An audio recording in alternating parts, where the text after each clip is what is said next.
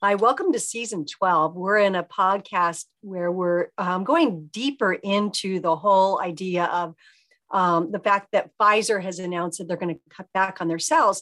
And we thought, well, this is just a great opportunity for sales and marketing to come up with different ways to commercialize. And this, uh, for this session, we're going to talk about metrics but you know not only metrics more broadly but what are you trying to measure if you are trying to unify and align people and and kind of in this new world? So sean i think you know you have a really good way of thinking about this. Will you kick this off? Yeah sure. So so part of this whole idea of the of the new world changing because of covid and technology you know we have the zoom sales meetings which is what's driving a lot of the change. And we've said in previous podcasts, how that creates huge opportunity to further integrate the sales and traditional sales and marketing functions, right? That, that's kind of the, the thing that we're talking about today is how do we use this to, to work better together? And, and on the last podcast, we said a lot of it's uh, because you can collaborate, you can you can have more people join sales meetings, marketing can be present more often. There's there's recorded sales meetings that can be reviewed and, and all this stuff that wasn't traditionally available. So that's what's driving it. And that led us to think well, if we have a more close working relationship between sales and marketing, how does that break down? Because ultimately, we all want the same thing, which is to increase sales, to increase profitable sales. I should caveat that. Um, and we're not thinking about how this how this thing looks in a very simple sort of funnel because every whatever product you sell, you, you have a potential market at the very top of this sort of inverted pyramid. Everyone, what market are you in, essentially? And from there, you've got a target. Most businesses aren't going to run harem scare after the entire market from, from day one. You, you're going to select a piece of that market, either through segmentation, maybe through a geographic constraint, maybe through some other classification, but you're going to target something. And then from there, you, you, you have to create leads, meaningful dialogue with potential customers. And that can be anything from a, an outbound sales prospecting call to a, a piece of content that's designed to create engagement or brand building. So there's lots of ways of, of, of warming up those target markets into potential leads. And there's various stages across the way. And ultimately, those leads are what becomes sales. And whereas traditionally at the top of the funnel, the, the, the targeting and the, the, the potential has been a marketing thing and sales conversion has been a sales thing. We want to start thinking not only how does that structure look, but what is it we should be measuring? And the, and the final thing I say before I challenge you guys to come up with some measures is uh, the, the phrase that sticks to mind when when you design any measurement system is is is you you you measure the outputs ultimately what you're trying to achieve but you have to manage the inputs it's how you change the input measures that drive those outputs and that's the essence of, of of people working together. So, given that really simple funnel approach, which is not exactly breakthrough thinking, what sort of measures should we be looking at collectively? How should sales and marketing have a sort of shared scorecard, if you like? If I could, I'd like to start actually from the bottom, the bottom two rungs, really, the leads. And Sean, what do you call them? The bottom of the funnel, the leads and the sales essentially. Sales leads and sales which um, I, I, had um, I, I'd, I'd written an article about this for forbes actually and i had proffered up the, the metric that i'm going to talk about in a second but um, i think we're also by the time people are viewing this they're going to see sean's funnel and what he's just described in some uh, an article on our website. So uh, make sure you, you, you go there uh, if you're watching this. But if I could start at the bottom, I, I picked out lead to close ratio as a really good shared metric that an executive could give that cuts across marketing and sales to make sure that they work really well together. And the reason I, I like that particular metric is the idea has always been the finger pointing has always been you know Marketing says, I gave you the great leads. Why didn't you close them? And sales says, they were crap leads. That's why I didn't close them. And so by making both organizations, mm-hmm. sales and marketing, responsible for that particular ratio, they absolutely have to work together. If sales doesn't like the leads, they've got to collaborate with marketing and say, This is what I want. This is what a good lead looks like. How can you help me get more of those? And vice versa.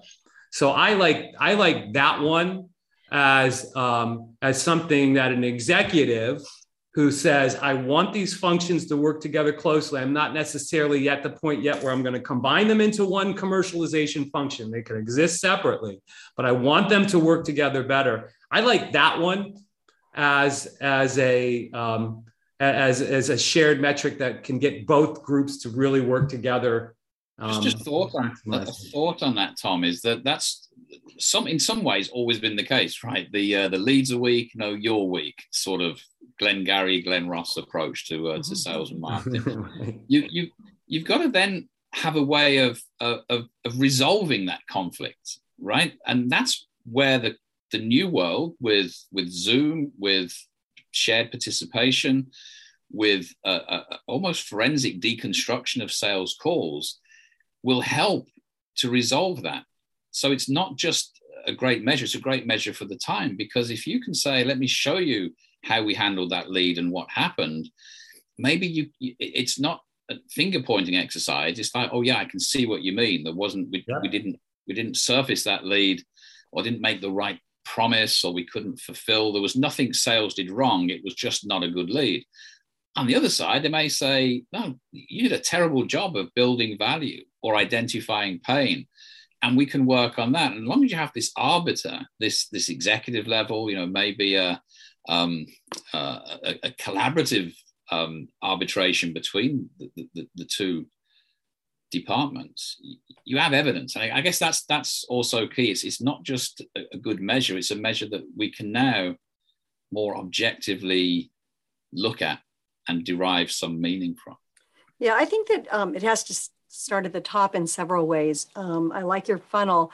I think when you start at the top and you talk about what the potential is in a market space or potential of certain types of clients that we want or customers, um, in the traditional way, we think of that being a marketing um, responsibility, but that really is where the alignment should start. You know, you, you need to start at the top and say, what's attractive to us in a market and in customers and have it out there, you know, have a really healthy debate. We have our, our attractiveness tool that allows it to be a scorecard. And um, and the salespeople should be a part of that. Finance should be a part of that. Actually, anyone that is going to screw up this later and point fingers down the funnel needs to be in the room arguing for what good looks like at the top of the funnel and then put some metrics around okay these are the these are good customers to us. And part of that process is um, where sales can say here are those leads that you gave me that didn't convert and look at the characteristics of those types of accounts and say you know where did this go wrong? So in you don't have a you don't have a white sheet when you start this discussion. You have here are our problems and here were some really great successes. And let's find out let's deconstruct what made those great but have that discussion at the very top where it's more of a collaborative sales and marketing discussion. You know what, what i love this discussion because what i what i think about the i'm liking the lead to close ratio better because it, it leads you up the funnel too. You know what I'm saying? But what you're both both saying is, let's say that lead to close ratio is is suboptimal, and sales and marketing are each pointing fingers, like we talked about already.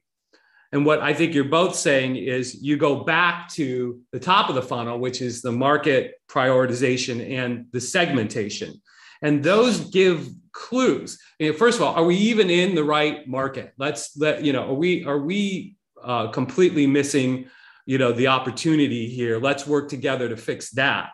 Um, but also this idea of being able to review the recorded sales calls marketing might be able to say look the reason you didn't close this lead is you didn't identify that this was this this client was in this segment. You you did a you know you took a a warm lukewarm tea or just a generic approach, or you assume that they were in a different segment. Let's kind of figure out how to make sure that doesn't happen again. Or let's step back. The segmentation just doesn't work. Let's redo the segmentation. And so I think it's a it's a metric that goes in both direction you know, uh, goes down the funnel and up the funnel, and it helps point out where the problems are and leads you to to where you need to collaborate a little bit better. And you know, to Mary's point, some measurements don't don't have to be literal ratios or percentage or numbers. They they can. Well, I guess at some point they have to be numbers. But what, what I'm trying to get at here is is Mary's right. The, the, the collaboration is is not is not isolated in certain areas only. It's the whole thing. If you're answering the question, what market are we really in? And you're not having that conversation between sales and marketing people and customer service and engineers and product developers and everyone else involved in the business, then you you you are selling yourself short. That's free resource that you can bring into the mix. So having less isolation and more collaboration is obviously a good thing. And sometimes the measurements can be as simple as did we consult with enough of the sales force on this issue?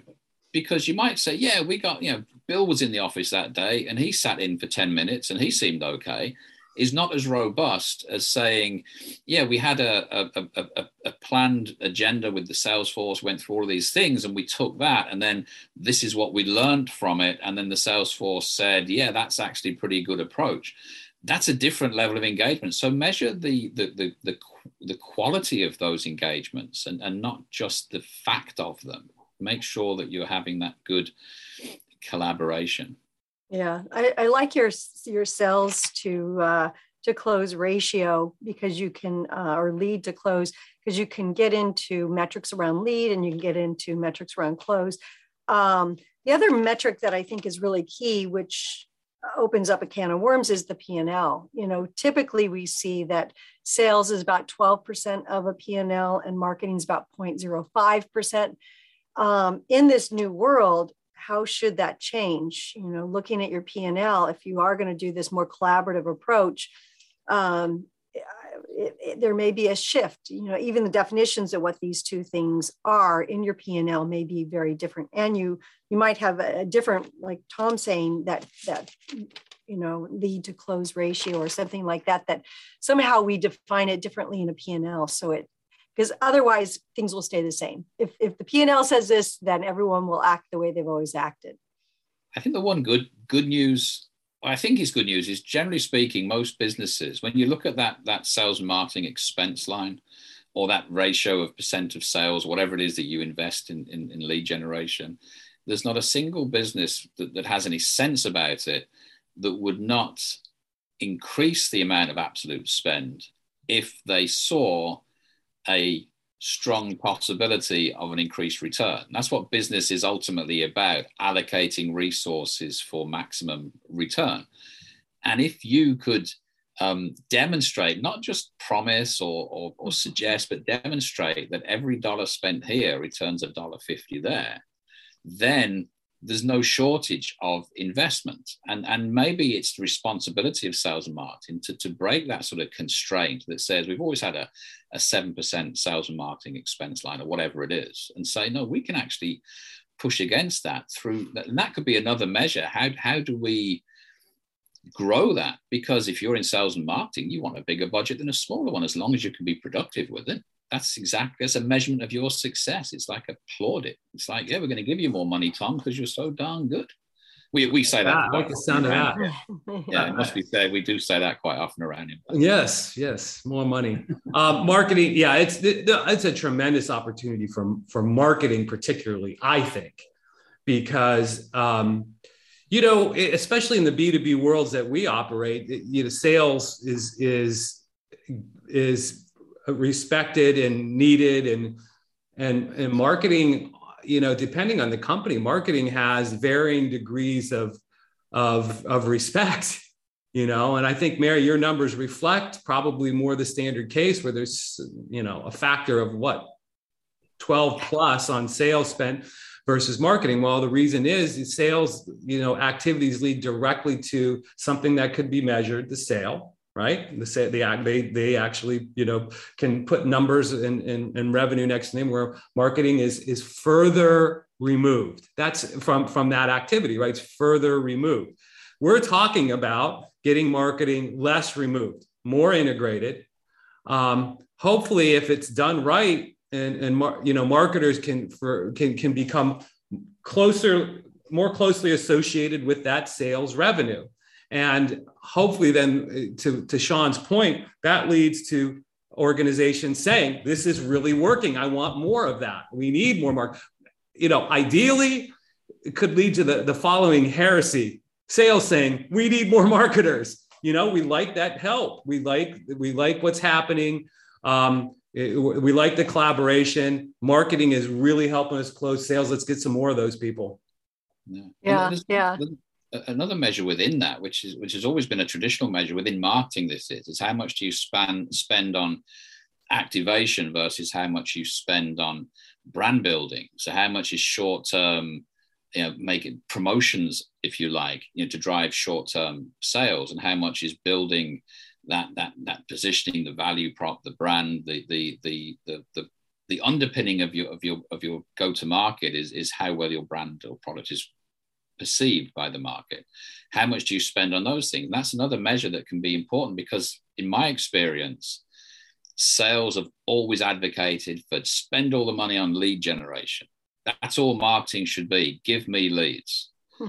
and marketing, at its worst, will say, no, we're all over the horizon. We're all long term. We're building for the future. We're, we're building the next generation of products. We're engaging and and that is something else that can fall because of this collaboration is, is actually understanding no there is a mix. You have to do both.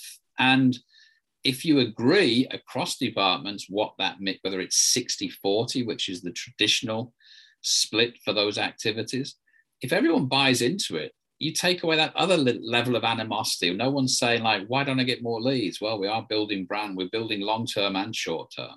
And just having that sense of of um, acceptance will take away some of the friction I, and collaboration.